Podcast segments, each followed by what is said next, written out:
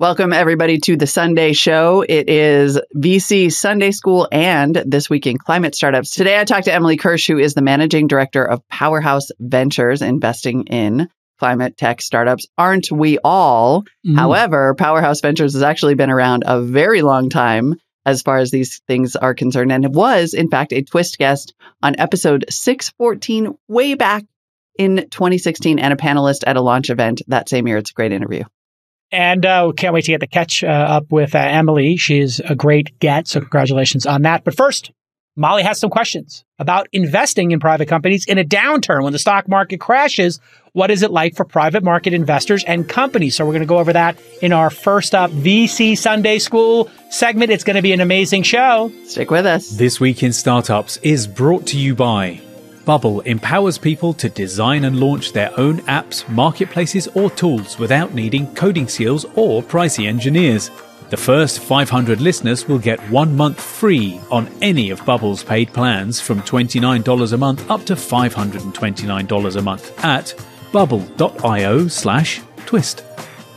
Coda is the all-in-one doc for teams if you've got a stack of niche workflow tools, or if you're buried in docs and spreadsheets, Coda is the doc that brings it all together. Startups can get a $1,000 credit at coda.io slash twist.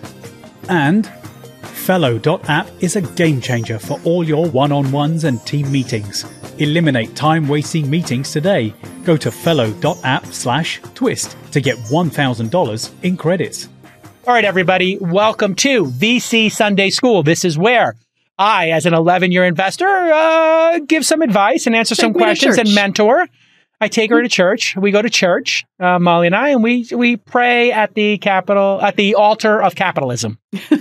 Uh, right now, all of Molly's woke friends are just like, "What happened Little, to you, Molly?" Your woke friends totally. are like, "Oh, Molly." They really are. They're just like, "Who are you?" And also a little mild you? blasphemy to start the day you free market monster. No, you're using the free market to solve a big problem in the world, which is climate and sustainability and all that important stuff. So let's get right to it, Molly. Well, you've been thinking this past week, and we've been DMing and talking about the down market because the stock market has been uh, correcting a bit. Yep. What's your question for me this week? Yeah, and if you saw our you know interview earlier this week with Alex Wilhelm from TechCrunch, mm-hmm. we talk about the IPO market, what the future looks like for startups, and I have a I, I have a very practical question about this, how this affects our business, but I'm going to put it in personal terms, which is like, do I have the worst time ever? Timing? Is this a the, bad time for me to have come to venture?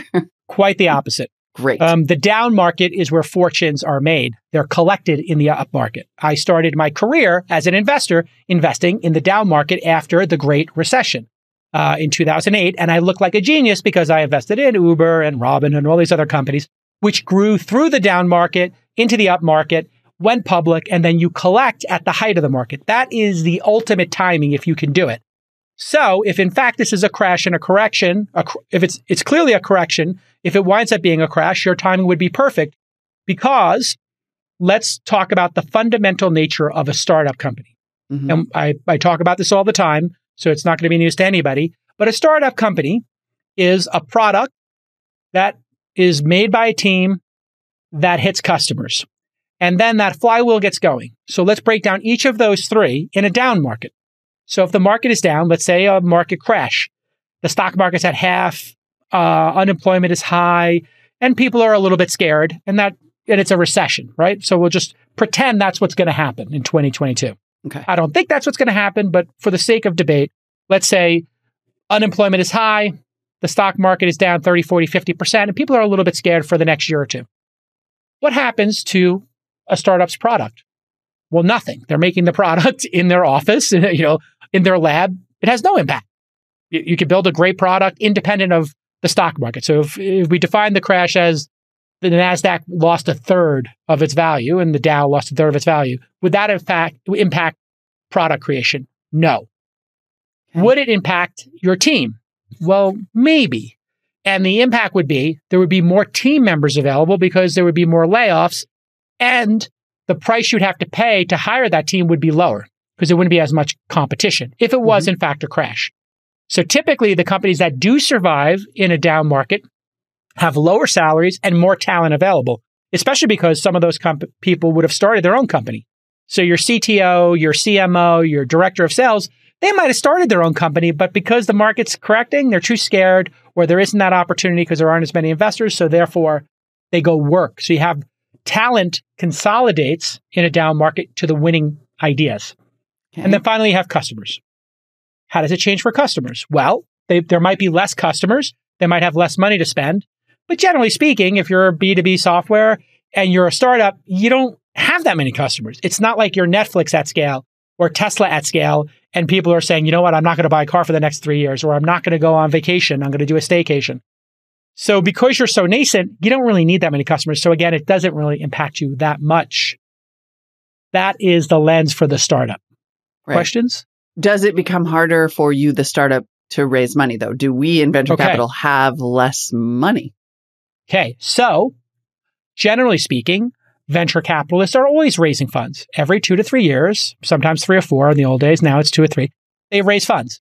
And the people who are giving them money are really rich people who have been through cycles before and they invest through cycles. Now you may lose some of the looky loos, the first time fund managers, the first time LPs because they're licking their wounds. Or maybe the Mhm. check sizes will be smaller. So instead of putting in a million dollars as a high net worth individual, they put in 250. But they still know they need to put money to work and they're looking for where to put money to work. And they know that fortunes are made in the down market and collected in the up market, as I always say. So yeah, it might extend the amount of time it takes to close a fund. The fund might be smaller, but funds will still get closed, just not for new fund managers. So that ease at which new fund managers were starting funds, that could be more difficult. For established fund managers, probably very little difference. Great, all good news. And then I wonder how I how does it start to impact diligence? Like right Mm-hmm. now it's right now money is falling out of trees, right? And so everybody's sort of acting like I don't have time to give you the bank statements or like Mm. Yep. you know, I have people beating down my door. I, I would imagine that in a in a downturn, you have a higher possibility of investing in companies that, like you can you can be tight as right and not lose out on deals Yeah. as a result.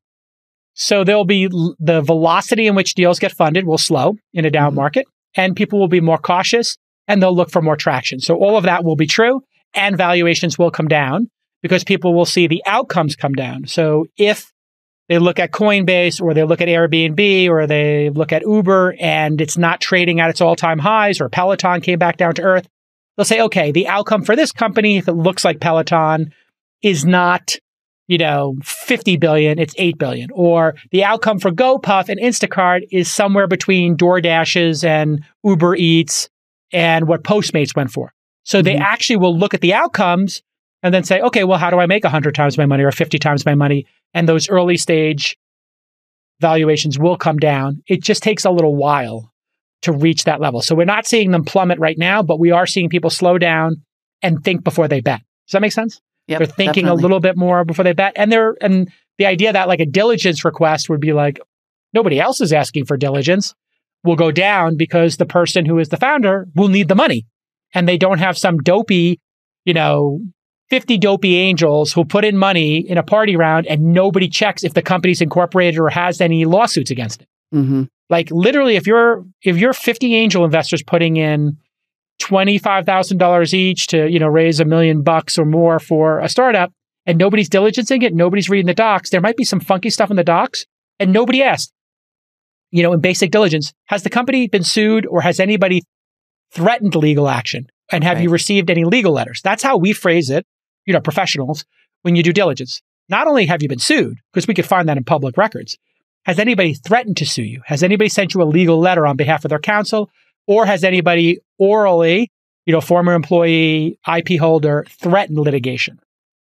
But in a hot market, you're right. Like maybe people will not even ask that question, or there's a number of funding sources that are party rounds and the founder's so hot, they can just raise and people will take that risk. Yeah. So people's risk fo- profile changes in a down market. They do get more conservative.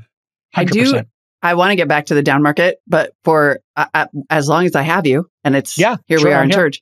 In an up market, I mean, one thing I have noticed already in the almost a month that I've been here is that our standards don't seem to change, and I like that. Right, our Yeah. standards are high as a firm. We don't Yeah. tolerate those shenanigans, or at least we're like, okay, well, great. If you don't want to give us, if you don't want to participate properly in diligence, then we don't Yeah. want to do the deal. Is it hard to, or was it hard early on to resist that? Like when you're in a really hot market and things are really competitive, you know, even I fell into a little bit of the like auction frenzy where it was just like, well, everybody's in on this and I have FOMO. Yeah, here's the thing about FOMO. Um, to be successful, you do not need to invest in every unicorn. You need to hit one in your career. Mm. So this would be as if in the NBA, you could hit a full court or half court shot and get the title for the year. That would be like a weird rule, right? Like if I could pass the ball to somebody under the opponent's bat, under your basket, and you do a full court shot, and if you hit it and don't hit the rim, it's nothing but net, you win your championship. Like there's like a weird rule like to this game.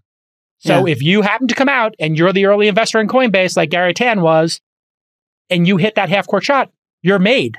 And it makes no logical sense that there would be a rule like that, but that is the nature of what we do. Therefore, you don't have to hit everything and you don't need to have FOMO. And once you realize this game is rigged in favor of people who have discipline and invest consistently over time and who take the work seriously, you can then take that approach. Yeah. So that's what I told my team. Let's pick how we like to work. Let's look at the process. Let's define a process and let's stick to that process. And the process Mhm. for us is we back builders. If the person who is pitching us doesn't actually build the product and they don't have people in the company who build the product and we've never met the builders, it's not a company for us. It's not for our firm. We like builders because all the success we've had has come from people who know how to build great product. That's a great starting point. And then when do we invest? Well, we like to invest when they have modest to early traction or they're a serial founder. Okay, great. Anything that's not that, we can say, you know what? We'll wait for the next round. hmm And we're high matter. profile enough and we, yeah, we're high profile enough. We provide enough value. We increase the chances of a startup's success. And we can say that to a founder. Like, we're going to increase your chances of success and lower your chances of failure. hmm And if you can look a founder in the eyes and say, listen, if we're your partner, lower chance of failure, higher chance of success, and we're going to go to war with you, then, but we want to wait till the next round, they're going to make room for you. Yep. I want to tell you for a minute about one of the original innovators in no code, and that company is Bubble. Bubble empowers anyone to design and launch their own apps, marketplaces, or any kind of tool without coding skills or pricey engineers. Right, you heard that right. Mary Fox, a launch portfolio founder, quit her six figure job after she discovered Bubble, and she decided to build a professional coaching startup called Marwa. We invested in it. Now, Bubble offers a digital editor and a cloud hosting platform starting at just $29 a month. I kid you not, it's super affordable. Users can build almost any complex web app today using no code, and you can make SaaS tools, social networks, and you can spend way less time building out your MVP, which is great because then you, if you have an MVP, yeah, you can start meeting with investors and you can start getting feedback from customers. And that's how you win in startup land. So Bubble utilizes drag and drop elements in their visual editor so you can go from an idea to a launchable product in days or weeks, not months. Heck, it takes you months just to find one developer. Bubble handles all the boring stuff like deployment and hosting so you can focus just on your product and your customers. Bubble has over 1 million users and enables over $1 billion in business volume every year. Pretty amazing. So here's your call to action.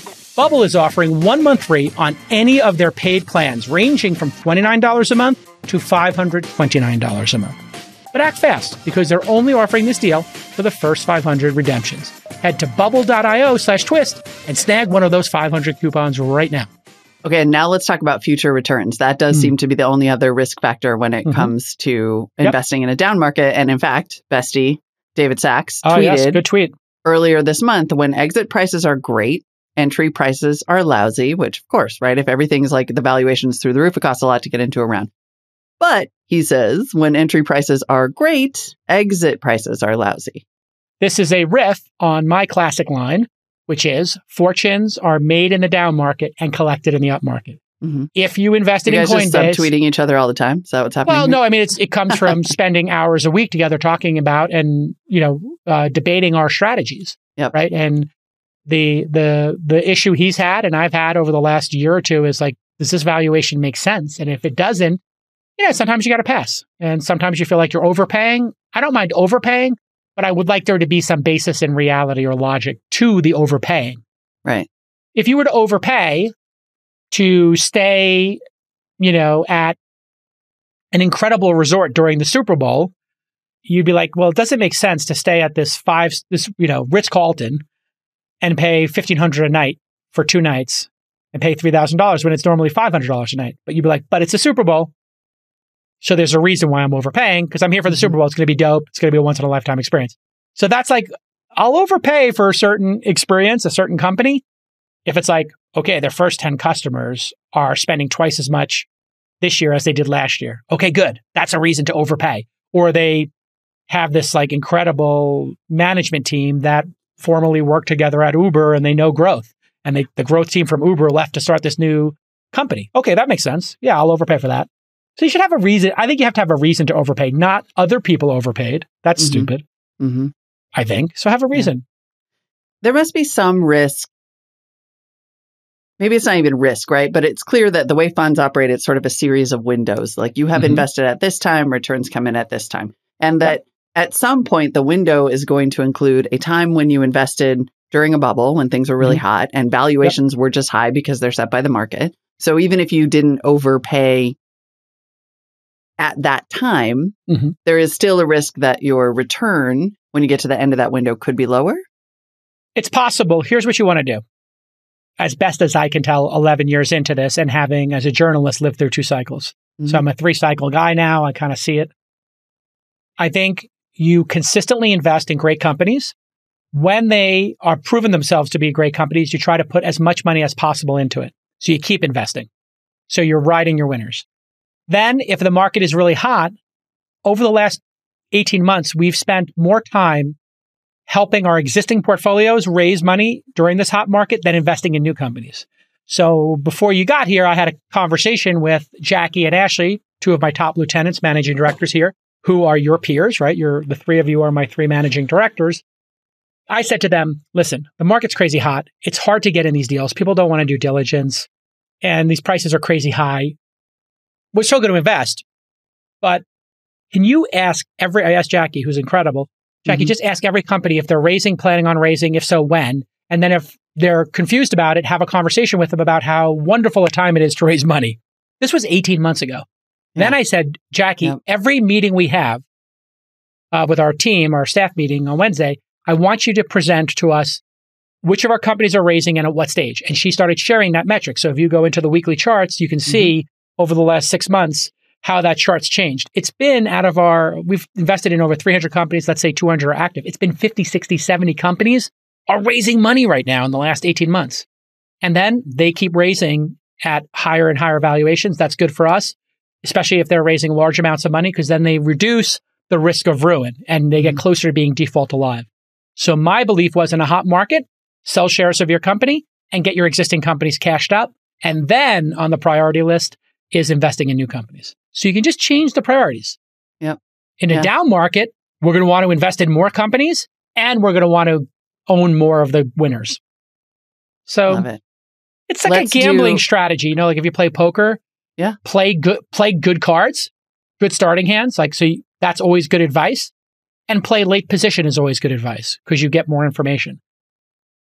And getting up from the table with chips when you're up is always better than leaving when you're down. Right. so we sold small percentages, 10, 20% of our ownership in unicorns early. Some people would be saying, oh, you sold too early. Well, locking in a win, you know, if it's only 10, 20% of your returns, that's a pretty good idea, I think. hmm That's everything I Okay, can and tell then finally, I love Finally. that. Let's do a little fan service for startups because of- obviously we have a ton of founders Sure. listening. And we have noties in here. So if noties have one or two questions, maybe we'll and take we have noties in here who are loving this segment. I'm glad to see that. Um, we Yeah. all get to learn together. But for those founders, Mm. how how does this change? For example, Mm. should your runway be a lot longer? Um, I always like to have 18 months of runway in any company I run. So if you look at launch our fund, we always have something like that. Why do I like to have that? Well, I don't want to have to make a knee jerk reaction and lay off talent if the market hits the skids. I would like to have plenty of time to make that decision and keep my talent here because most of the skids last six to 12 months. You got 18 months of runway. You can, you have enough altitude to land the plane safely if you needed to. Right. And you have a, or if it was a car, you know, you've got enough space around you to, to stop the car, right? You're not tailgating somebody. So I think 18 months is always the right thing. And you can, if you feel like you're burning too much cash and the market is correcting, you could lay off some people and lower your burn. Yeah. I don't know if that's the right thing to do right now, but I like to stay at 18 months. Then I think being focused on being default alive in Paul Graham's parlance, which is can you get to profitability on the money you have in the bank? Mm. Can you get to profitability on the money you have in the bank? If you have a million dollars in the bank and you're burning 250K a month, you're not going to get magically 250K in revenue, you know, by month five to hit break even. Now, if you're burning 50K a month and you have a million in the bank, well, you've got 20 months to get there. If you're making 10K a month right now and you double it every six months, you'll easily get to that 50K. You'll be default alive. So there's some recognition of can I get to default alive, AKA also known as profitability, that is wise for founders. Um, and then the companies that are in favor will Yeah. move from potential to performance. So you'll see investors give greater value to quality revenue, um, as we talked about with Alex Wilhelm on the show. We talked about IPOs, that same quality of revenue um, will become more prominent. Your frugality, your efficiency, all of those things will become a topic because people will realize you can't raise as much money uh, as frequently. So therefore, the money has to go further. So just a And- little discipline goes a long way in a In down fact, market. we are really starting to see this become a hot topic right now because everybody's Mhm. having all the same questions. Jason Lemkin tweeted Downturns are an ally if you have more than 24 months of runway. Perfect. You push on even harder while they play some defense. So start to use your money Perfect. as a moat if you're a just like in a poker tournament, if somebody has a huge chip stack and you have a small one, you raise, they're just going to re-raise you every time and put you to the test because Yeah. If you go all in and they can put you all in 20 times and they have a third chance of winning, they've only got to put you in a couple of times before they're almost guaranteed to knock you out. You'd have Yeah. to get very lucky.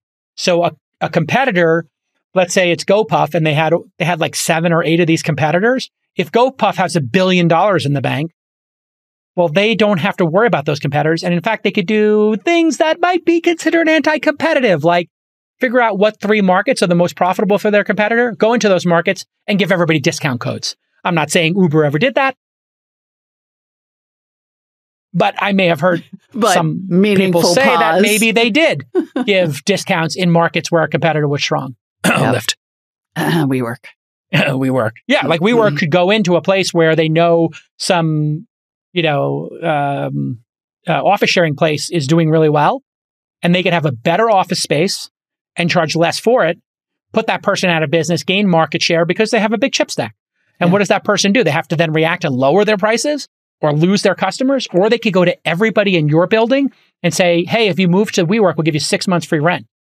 And then those people start breaking their leases. So there's, you know, or you could do it with drivers. You could go to the drivers and say, "Hey, if you do a hundred rides with us, we'll give you a thousand dollar bonus." And there was all these ride incentives. You remember uh, driver Yep. incentives, and 100%. Yeah. those driver incentives, you know, I think were a big reason why Uber just absolutely dominated Lyft for so long when Yep. my guy was running it. um, and this is how you murder. I listen. Right. Do we have any questions from the notice? I mean, yeah, like I'm from the murder capital of the world. if you're disciplined enough to use your money as a moat, you're going to be doing a great job no matter what. we murder. And I feel like that goes for funds and startups both, right? Like the lesson is the same. Tide is right. Uh, in every market where they weren't number one, in Billion Dollar Loser, they did what I explained. So We were. let's get to this Emily Kirsch interview. I got to hear this interview. She's Yeah. great. I'm She's so jelly. I'm so jelly that Oh, you got I to had no her. idea you knew her. I would have invited Yeah, you. We that's all could have. No, I feel like Sundays you got to stand on your own, and it's like Yeah. it's got to be your passion. Well, I, I, you know, good news about Emily. She's a fellow Oaklander. So if you feel like making Perfect. the track, we can all go out to drinks. you, you got a great Chinese food restaurant out there? Because I'm I'm in love with Chinese food in Peking Duck. If we can find a great Yeah. uh, East Bay Chinese food restaurant, I I'll come out for Peking Duck. All right. It's a challenge. All There right. we Here, go. here she or comes, though. any of that. Emily Kirsch. We'll do. We'll do it. We're going to Oakland, Chinatown. It's There we iconic. go. Oh, is there a, is there an Oak, a Chinatown in Oakland? Is good? Yes. Oh, I'm coming Oh, out. Let's do it. Let's do a Sunday. Let's do a Sunday dim sum thing. We'll go I since we're love all on the other dim side. sum. Totally. Right. Bring the New York Times. It'll be great. Done and done. All right. Next up, Emily Kirsch from Powerhouse Ventures. It'll be a great episode. Hey, let's talk about Coda. Last year, I interviewed Coda's CEO, Shishir, on episode 1160. Go back and look at that. And we spoke about the productivity renaissance going on in tech right now. And well, that's what Coda's all about. In Coda, your text and tables live together in the same documents, and all your valuable data, plans, objectives, and strategies are all in one place. So this helps any team collaborate more efficiently, especially in this right first world that we're in, remote world. They've got thousands of templates for you to work with. Or you can take the playbooks published by some of the best innovators out there and use them for yourself. It's right there, ready for you to read, duplicate, and start using. For example, if you want to map out your OKRs the same way Pinterest does, it's right there. You can read it, duplicate it, and start using it. So Coda works right out of the box. It's totally customizable and you can create a wiki or a knowledge hub for your team. You can onboard new hires quickly and you can adapt fast to any major or minor changes in your business. What Coda can do is exciting. But what's even more exciting is what startups can do with Coda. So here is an amazing program for startups they've created. They're going to give you $1,000 in credit. I kid you not. $1,000 in credit right now if you go to coda.io slash twist. C-O-D-A io slash twist. Emily Kirsch, founder and CEO of Powerhouse. Thanks for coming on. Hello, Molly. I'm so excited to have this conversation with you. How's week? Is this week two? Week three? This is week four. I'm halfway four. through week four. I'm almost a month in. Yeah. and how's it I mean, I've given up on the idea of sleep and no, and sanity. No, it's so exciting. I mean, you Yeah. know this from what you do. Like, it is just thrilling. It's so fundamentally optimistic. I've talked to companies Hmm. that are trying to solve real problems. I've talked to like bonkers moonshot companies. Yeah. I've sort of said like my first yes and my first no. I mean, it's all happening. It's thrilling. Nice. Congrats. It's so exciting. And and you're right. It's the climate crisis is so daunting, but when you get to work on solutions every single day, it gives me and I think everyone who gets to work on solutions a sense of hope and, and optimism that otherwise I think would be really hard to have. I think it really would be. I actually feel really grateful that I get to. I mean, it's it's wonderful to talk to founders anyway. They're just a positive Mhm. force on the world, and they're trying to make real change, almost in you know, no matter what they're doing, but particularly around the climate crisis. Yeah. And it is it is like a great way to combat anxiety, climate anxiety. for sure. for sure. Yeah. This podcast, it's like therapy. totally is exactly. We may be crying later. We just want to warn you now, uh, but hopefully I'm a not. crier, so I'm ready at all times. Me too. Oh, we're doomed. We're doomed. no, we're saved. or we're saved. Exactly. It's going to be phenomenal because we're going it's going to be happy tears of hope and joy. Exactly. Exactly. Um, and that's our like title for our episode. so Emily, tell me, um, about Powerhouse. You're the founder and CEO of Powerhouse and the managing partner of Powerhouse Ventures. What are those Nailed two it. things and what is the difference? Sure. So, really high level, Powerhouse is an innovation firm that works with globally leading corporations to help them find and partner with and invest in and even acquire the most innovative startups in clean energy, mobility, and climate. So, that's the company, Powerhouse. Mhm. And then Powerhouse Ventures, the fund, we back seed stage startups building innovative software to rapidly decarbonize our global energy and mobility system. So, I know we share that kind of software focus between the funds. When did the venture fund start? Was it was spun out of Powerhouse the company? It did exactly. And it was June 2018 when we started investing. Okay. So it's funny because that is not that long in an objective number of years, but in terms of investing in climate tech, which is super hot now, you were like A OG. Yeah. for sure, for sure. Pa- Powerhouse is certainly kind of OG in the space, having been around for nine years, which even that feels like nothing. Uh, and to some who have been in the industry for decades, it is. But but to others and so many who are new to the industry, it is a long time.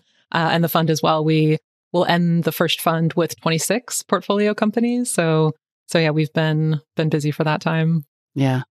Tell me about that software focus. Um, that is, I think, sort of the question for climate tech investors, right? Is like, are you software focused? Are you meat space? Are you deep R and D? Mhm. What made you pick that lane, and how has it turned out? Yeah, definitely. Um, so the energy and mobility sectors represent the technology and infrastructure backbone of a carbon free economy. And energy and mobility together constitute over two thirds of GHG emissions in the US. And climate tech solutions are not only needed to combat the climate crisis, but also they're tapping into this massive market opportunity. And I think that's why we're seeing so much new capital flow into the space. In terms of quantifying the market opportunity, according to Morgan Stanley, the investment opportunity of global net carbon emissions uh, to get to zero by 2050 is about $50 trillion, 14 of that in renewables and storage and 36 trillion in decarbonized transport and tech. So, you know, high level software aside, just massive, massive market opportunity. Mm-hmm. In terms of our focus on software, I'm sure you've found this already. There's, there's basically two camps. There's the people who say, we already have the technology we need. It's about getting it to scale globally as quickly as possible. And you do that with software and financial technology and business model innovation. Right. There's another camp that says we're never going to get there with existing tech. It's about breakthrough technology, you know, 10, 20 year path to commercialization stuff that's really hard and really capital intensive to build. Anyone who tells you that it's one or the other and one is right and one is wrong, I'd say they're not very informed. There's Yeah. a lot of hot debates on social media and we need both. That this is a both and. Um, in terms of powerhouse ventures, we fall relatively into that former camp of most of the technology, 80 to 90% of the tech we need to reach 100% decarbonization in the electricity sector. It does exist today. And with the right financing, um, software, we can get these technologies to scale gl- globally as quickly as possible. And so that's, that's where we play in the market. We don't take test tech risk. Um, and we're very complementary to the funds like Breakthrough Energy Ventures and others that that are willing to take that that long-term risk and invest in the kinds of technologies that we do need to ultimately address the climate crisis, um, which isn't just about mitigation. It's about you know getting carbon out of the atmosphere and utilization and things like that. Yeah. Um, so yeah, so that's the that's the breakdown. What for people who are also new to this, talk about the technology that do exist, those existing technologies that, you know, it's about deploying, it's about electrification or simply sometimes just plain old solar.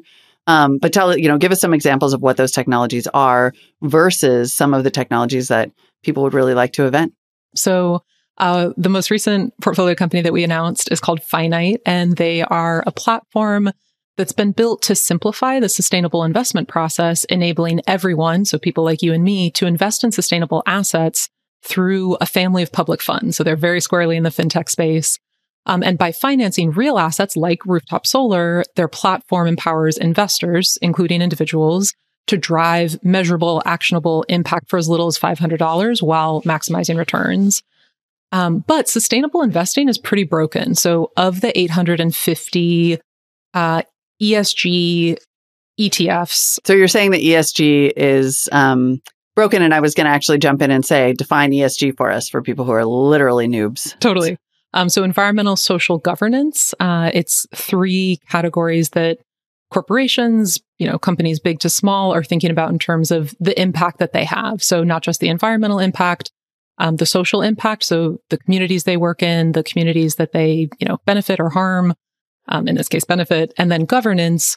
You know, who's on the team? How are decision made? Decisions made? Um, how can equity be built into each of those areas? So yeah, good question.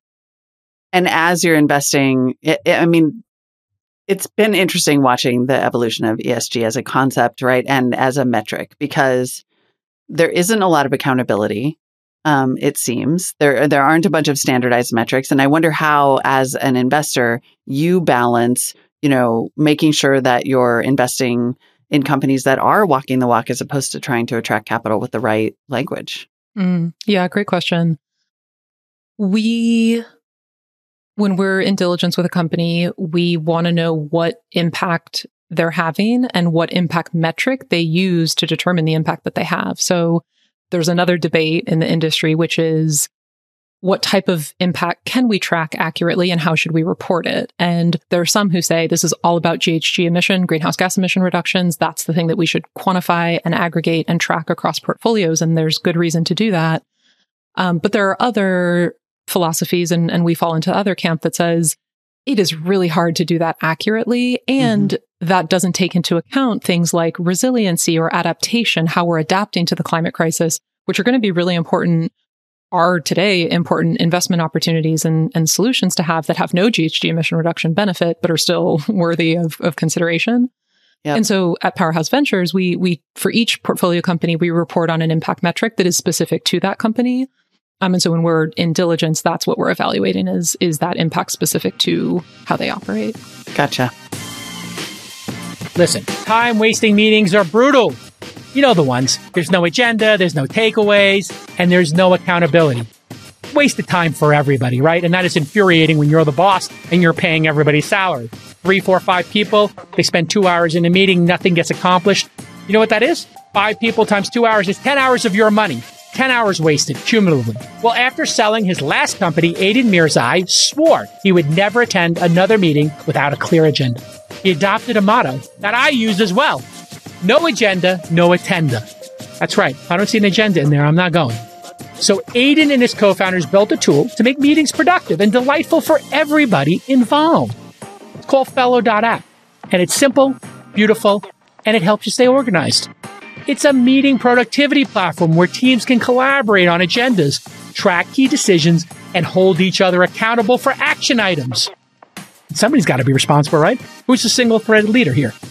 It's a game changer for all of your one on ones and team meetings. You'll never have to attend another meeting without knowing exactly what the purpose is, who is doing what, and what the outcome is. What is success? Are we defining success in this meeting? Is anybody in charge? Is there an agenda? My God, don't get me started. You can solve all these problems by just going to fellow.app slash twist. Fellow.app slash twist. F-E-L-L-O-W dot app slash twist. And you'll get a thousand dollars in credits. Yeah, they know you're going to love the product, so they'll put a thousand dollars in credits in your account. Join companies like Shopify, Lemonade, Warby Parker, and thousands of others who are already using Fellow to make their meetings delightful. That's fellow.app slash twist. Get a $1,000 off. Okay, so then back to the technologies that are fundamental and need deployment and need incentive. Mm-hmm. Um, Definitely. Tell me a little bit about those, and then we'll talk about some of the like moonshot things that we're seeing in the rest of the industry. Perfect. Um, so yeah, another example, also in the fintech space, a new investment called Sust Global (SUST). Um, they are transforming complex climate data into granular financial signals um, with what they describe and we agree is best in class data integration. Um, and so what does that all mean? As you know, the climate crisis threatens to decimate the financial system. So we're not currently properly assessing its impact. The financial industry certainly isn't, but the world stands to lose 14% of its total 85 trillion in GDP if temperatures rise be beyond 2 to 2.6 degrees Celsius by 2050. So that is scary. It's not all doom and gloom, though. you said that so casually.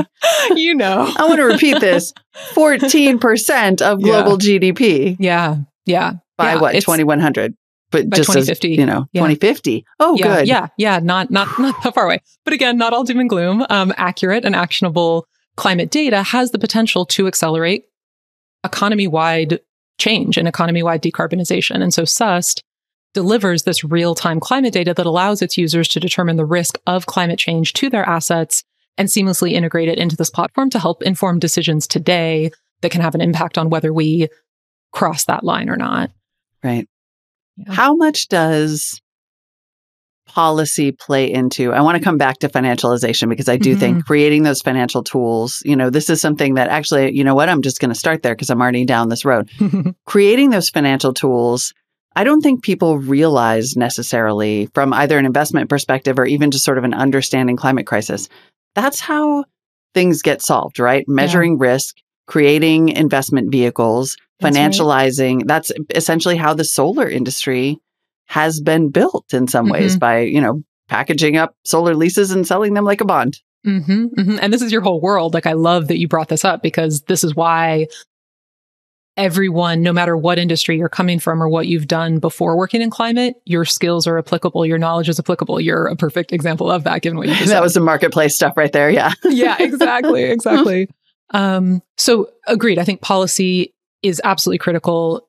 You know, I think sometimes there's this hubris in venture capital where it's like, oh, we don't need government, get out of my way and let me make smart decisions. And that's BS. Like if if you if you work in this industry, your job has been enabled and created in part by policy that that you know started 40 50 years ago as it relates to solar in the united states um, and now we're seeing the need for that same kind of incentive to be applied to industries that are harder to decarbonize and and um, not as far along as the wind and solar sector, for example. So things like shipping and aviation, industrial processes like cement and steel, food and agriculture, um, carbon capture and utilization. These are all things that um, are have a longer path to market, haven't received as much investment historically, haven't received uh, political or, or financial support. Um, from the government, but things like, you know, home heating, heat pumps, heavy industry, like these are all things that we have to do to address the climate crisis. Um, and investors are certainly playing a really important role and they're not waiting for government. But we also, if we're going to do this, we need every option to accelerate solutions, including regulatory ones. Right. Like if the SEC came along and said to every company of a certain size, you have to measure risk and you have to report that. That is now a regulatory requirement. Then all of a sudden you have created a market for a lot of risk metric tools. That's it, it's such a good point. And and coming back to finite, finite spent two years working with the Securities and Exchange Commission to achieve approval to build sustainable fund investing in illiquid assets for people like you and me. That was not previously available to us. It was only reserved for large institutional investors. And so their inaugural fund is called SolrX, S O L R X, enables people like us to benefit from these real assets that if, unless they had advocated to SEC for that change still wouldn't be available to us. But with that capital, like put all that capital to use in real projects, that's what move that that is what moves the needle. Right. Tell me more about why that solves the problem that solves. You st- we're saying ESG investing is broken. Right. What how is it broken and like how can it get solved by for example one of these portfolio companies? Yeah, definitely. So so yeah, currently um 850 of the 1000 funds that are labeled ESG ETFs um, that were added in the second quarter of last year. None of so 850 of those out of the thousand, they're not new funds. They they were existing funds that were relabeled as ESG to kind of, as you were alluding to earlier, kind of like a little greenwashing, a little like, oh, let's just check the box that we're that we're offering this. And only two of the top 10 largest sustainable ETFs um, included renewable energy development at all among the top five holdings. And so there's mm. this sense that, you know, yes, the market is trying to meet the demand, but not with real new solutions that make a difference in the climate crisis, but rather just re- rebranding, which rebranding isn't isn't going to get us there. Um, and so that's why I think things like Finite are so interesting and why we invested is because it gives people like us and and li- all of your listeners a chance to invest in real renewable assets, maximize returns in a way that we couldn't do previously. We were we didn't have the same option as institutional investors. Right. And then hopefully incentivize, of course, creation of more renewable energy because renewable energy is just one of those basics, right? One of those DNA mm-hmm. of climate crisis. Like, yeah, more of that, please. Yeah. well said. I mean, and it also, it seems like you have invested in several companies that help people monitor and maintain assets, right? I'm seeing Ensemble Energy, mm-hmm. Raptor Maps, Overstory, mm-hmm. AmpUp. Like a lot of this really is about risk management. Is that fair? A hundred percent. Yeah. Yeah. No, that's, that's exactly right. And I think Overstory that you mentioned is a really good example. Um, uh, so Overstory uses machine learning to interpret satellite imagery and climate data in order to monitor the risk and impact of vegetation, so trees and stuff like that, on power lines. Because here in California, we now have a fire season. You know, I grew up here, I've been here my whole life. Fire season was not a thing. It is a very real thing now. And, and we're seeing that proliferate across the country. Um, these once in a lifetime events are not no longer once in a lifetime; they're they're every year. Um, and so we can use data, we can use software, we can use technology that Overstory is built to say we don't have to run trucks and, and helicopters to inspect power lines, which is really expensive, and utilities don't do it. And when they don't do it, vegetation encroaches on lines, they start yeah. fires, and then a lot of people die. And so companies like Overstory are playing a really important role in, in using the latest technology, using satellite imagery, using things that weren't available to us even a few years ago to to play an important role in the industry. And utilities are um, not only seeking these solutions, but they're being forced to adopt them because of the harm that they've caused. Right. we could go. We could have a whole long conversation about harm and utilities in Northern California in particular, but maybe that's for a different show. um, Maybe. Um, once you start to build up a portfolio of risk management, for example, once you really start to have hard metrics, you're, you're um, I am fond of saying that you cannot manage what you do not mm-hmm. measure. Mm-hmm. Tell me how that starts to feed into the ecosystem over, overall. Like when you're working with a breakthrough energy ventures that might be trying to come up with a next generation technology. You know, talk about how creating this ecosystem mm. feeds maybe technological breakthroughs that you and I might not be able to write checks for now, for some Mhm. reason, but that can build on the work that you're doing. Yeah. I mean, I think part of it is is knowing what we're each good at and knowing where we fit in in the ecosystem and then playing to our strengths. And and that's something that I think I've learned. I continue to learn more and more over time. And as I grow in my career, is like, what am I really good at? What am I bad at? And in the case of Powerhouse Ventures, what are we good at? What do we know a lot about? And the stuff that we don't know about, leave it to someone else. And so um, when we invest in companies that are taking that approach of get existing proven tech to scale globally as quickly as possible, we can then be complemented by those, like you said, like breakthrough that are working on harder tech solutions that are going to have a 10 to 20 year path to commercialization. And that's okay. That's, that's, that's the risk that they're taking. I think Yeah. it's the complementary nature of both and each focusing on that which we know best that, that gets to the solutions that we're, that we're all ultimately striving for and just choosing the lane that we think we can excel in. Does, did that Yeah. answer your question? Yeah, definitely. I mean, it's it does seem like it's about building, you know, it's about building a foundation of solutions on Yeah. top of each other. And if like breakthrough isn't doesn't have to worry about community solar, Yes, you know, exactly. or um, then they're not. It's like great. Look, put pl- just plow that money into whatever bonkers solution you're coming up with. exactly. Um, exactly. Tell me. So I neglected to mention at the top that you are also the host of a podcast, What It Takes, because you're doing the, this like tried and true formula of like using the podcast, I assume, for deal flow and promotion and outreach, but also it is an incredible repository because I have found in this very brief time that it feels like there are lots and lots of climate tech investors and not as many, you know, it's like maybe for every one startup, there's like three to five climate tech investors. And Mhm. you have created this delightful directory of like almost all of the companies, it seems like. Thank you. Thank Tell me about the podcast and how you're finding, you know, both um, sources, uh, people to be on the podcast, and how you're using that to impact deal flow. Yeah. Um, thank you for for the podcast plug. Um, I love the Watt, podcast. by the way, W A T T, guys, Ah. it's so clever. What it Thank you. takes. Thank you. What it takes. so exactly. clever.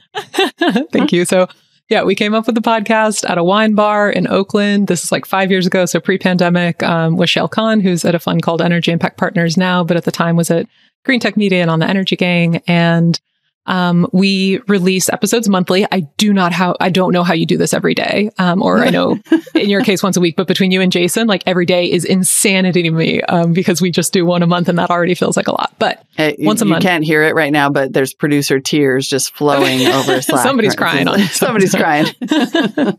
um, so yeah, once a month we talk to a founder of one of the most innovative companies in the climate tech space, and they tell the personal stories of how they built their business, their upbringing, their risks, their failures, their breakthroughs that are transforming our world. Um, it is very personal in nature because we know that that's what everyone can relate to. Like whether you're a wonk or not, we want to make these stories accessible and inspiring to people who are deep in climate and people who are just you know climate curious and starting to to dip their toe in. Um, so we've featured people like uh, the founder and CEO of Sunrun, Lynn Jurich, that the company now has a I think eight or nine billion market cap. Um, co-founder of Tesla, Martin Eberhard, uh, Andy Karsner, who's at Google X and now um, on ExxonMobil's board as an activist shareholder. Um, Donnel Baird, the founder and CEO of BlocPower, Van Jones, who's a mentor of mine and, and CNN commentator and just got a hundred million dollar grant from Jeff Bezos. So he was in the news recently for that. Yep. Um, but he was a pioneer in green jobs and, and that's what we spoke about. So anyway, I feel incredibly, incredibly privileged to get to speak to some of the biggest names in the climate tech space and hear about what's made them who they are and what have they learned and what advice do they have for people that are starting companies or fundraising? Um, and it's just, it's so much fun. So yeah, for listeners who are interested in those personal stories, definitely encourage you to check out the podcast. Um, well, now I feel like I have to ask about your personal story because, for example, you did uh, work with Van Jones, it looks like for about six years, Mhm. um, doing workforce development, climate policy, Mhm. ballot initiatives focused on clean energy. Talk about your background and then how you ended up where you are. so yeah, definitely a lot of a lot of credit to Van. So I met Van when I was in undergrad and um and now, you know, I think a lot of people now see him as this voice of justice for our country, but but when I met him he was not he didn't quite have the the platform that he has now. Um, None but of I, us did, Emily. None of us did. And I don't know if I ever will.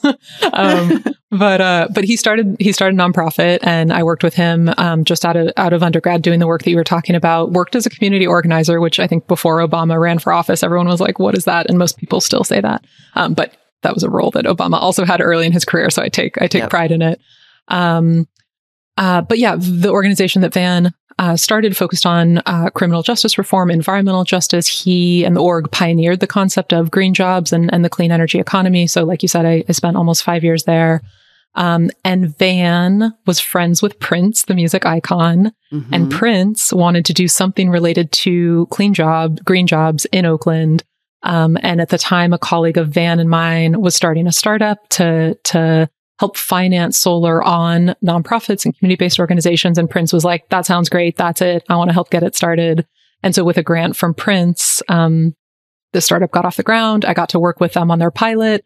Um, I, I loved it. It was my first exposure to working with a really early stage startup, and I just thought like, this is it. This, you know, you can, you can work on the best policy in the world, but if you don't have businesses to, to build the solutions, then your policy is going to sit on a shelf. And so in working with them, I realized there must be, you know, how many other companies like this are out there? Is it, you know, dozens, hundreds, thousands, tens of thousands? And if, if they could all tap into corporate connections and investor connections and other founders, how much more quickly could they accelerate their solutions than if everyone was just kind of working in their silo on their own? And so in 2013, I quit my job at that nonprofit to start Powerhouse, initially to be that hub of, of innovation and entrepreneurship.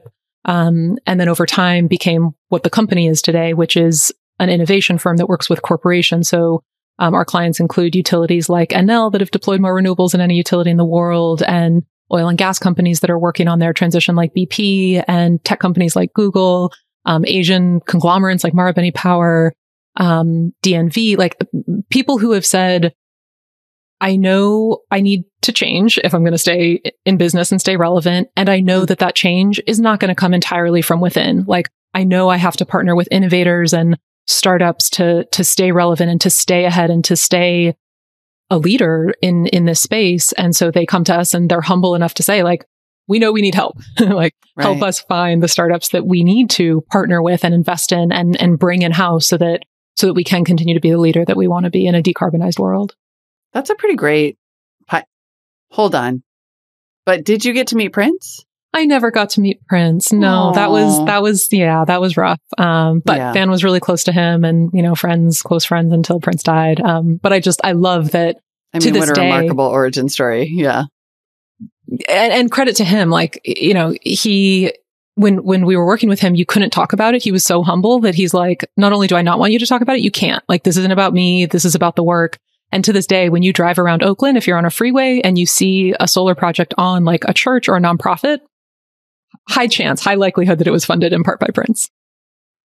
That's like the best thing I ever heard. Isn't it awesome?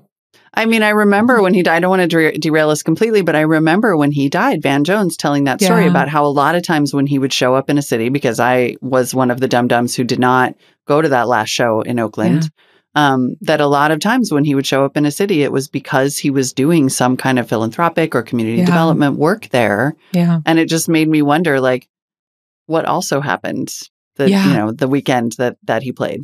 Yeah, yeah, exactly. He was, yeah, and ex- you're exactly right. He he did this kind of secret philanthropic work all over the country, and it's a huge testament to he, who he is and the fact that it can live on in in the power that's being created that helps these great organizations put more resources into the great work that they're doing in the community. It's something that was part of the foundation of my career and and has stayed with me, and it impacts how I think about you know DE and I and community impact and things that are are important to us as a fund. Yeah, that is super cool. Um, yeah, I forgot to mention at the top that you and I are fellow Oaklanders. Woo! So we're driving we're driving by all the same solar projects. Yeah. Um w- what you were just saying about Powerhouse is so interesting because it's a lot of this is in some ways about creating markets and policy Mhm. can help do that. But of course, you know, something to buy helps create a market. Mm-hmm. But you really have a symbiotic relationship between the company Mhm. and the ventures. And you can, I mean, it, that seems like a huge advantage to be able to essentially say to a portfolio company like PS, we can Mhm. also be your customer. Yeah, exactly. No, you're exactly right. I think what's so unique about about Powerhouse and Powerhouse Ventures is the the structure, the network that that we share, and then the brand. And a lot of a lot of funds for a long time they were like, "We're so secretive, you can't access us. You have to know someone." And I'm like, "Okay, good luck if that's your if that's your right. strategy for deal flow." Like, um, but in our case, you know, leveraging things like the podcast that's had over a million downloads and um, having a social media following of you know tens of thousands of people across multiple platforms and just being out there, like being the fun that when you're starting a company, if you're early, you know, your seed stage, your software focus, like we want to be the go-to and we want to add so much value to our portfolio companies that, that they're the ones saying like, yeah, you should work with Powerhouse Ventures. So, um, I think between the structure, like you said, of having Powerhouse, the company and the fund work side by side and share knowledge and insights and relationships, um, and then, and then the network of, yeah, corporates and investors and, and leaders and decision makers across the country and increasingly around the world is something that we love making available to our portfolio companies because it's a yeah. win-win. Yeah. Um, speaking of the ecosystem, what it, what are your thoughts about this moment we're in right now, where there is all of a sudden an an egg, the opposite of an exodus, a huge influx of people wanting to be climate tech investors, or you know, I mean, I think like I am proud that at launch we're bringing climate tech investing to a pretty mainstream firm right? Mm-hmm, like a fund mm-hmm. that doesn't have this history, isn't a niche. Um, how do you feel about this expansion of the ecosystem? Like lots of tourists like me coming in, mm-hmm. is, is it a net positive? Do we mm. all have a lot to learn?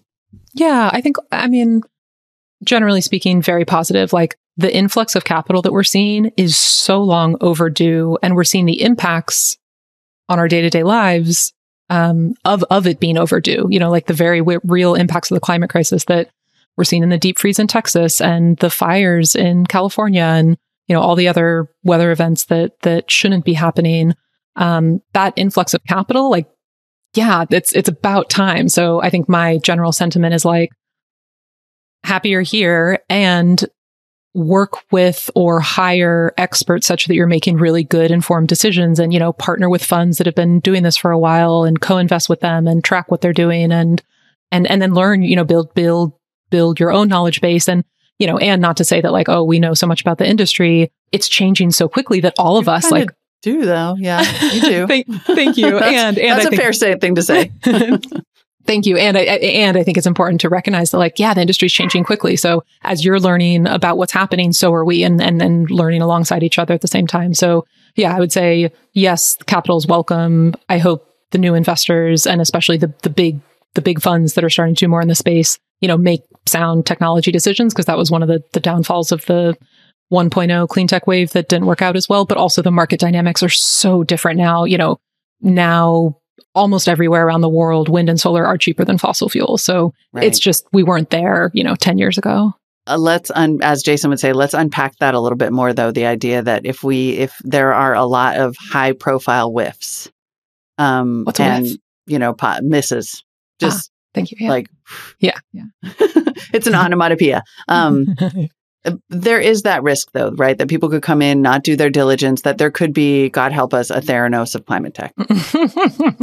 I mean, I'm sure there time, are. Really, right? yeah, I yeah. No, I think especially with the SPAC market, like there's there is a lot to be wary of, and that's why I think having that expertise and access to that expertise is so important because um, because yeah, we, we, we certainly don't want many of those, uh, in, in the space. And at the same time, like this is a risky business and most of the investments we make, you know, it's fair to assume that most, if not many, are going to fail. And that doesn't mean that we don't do the work. It just means that, you know, we operate in a way that takes that into account.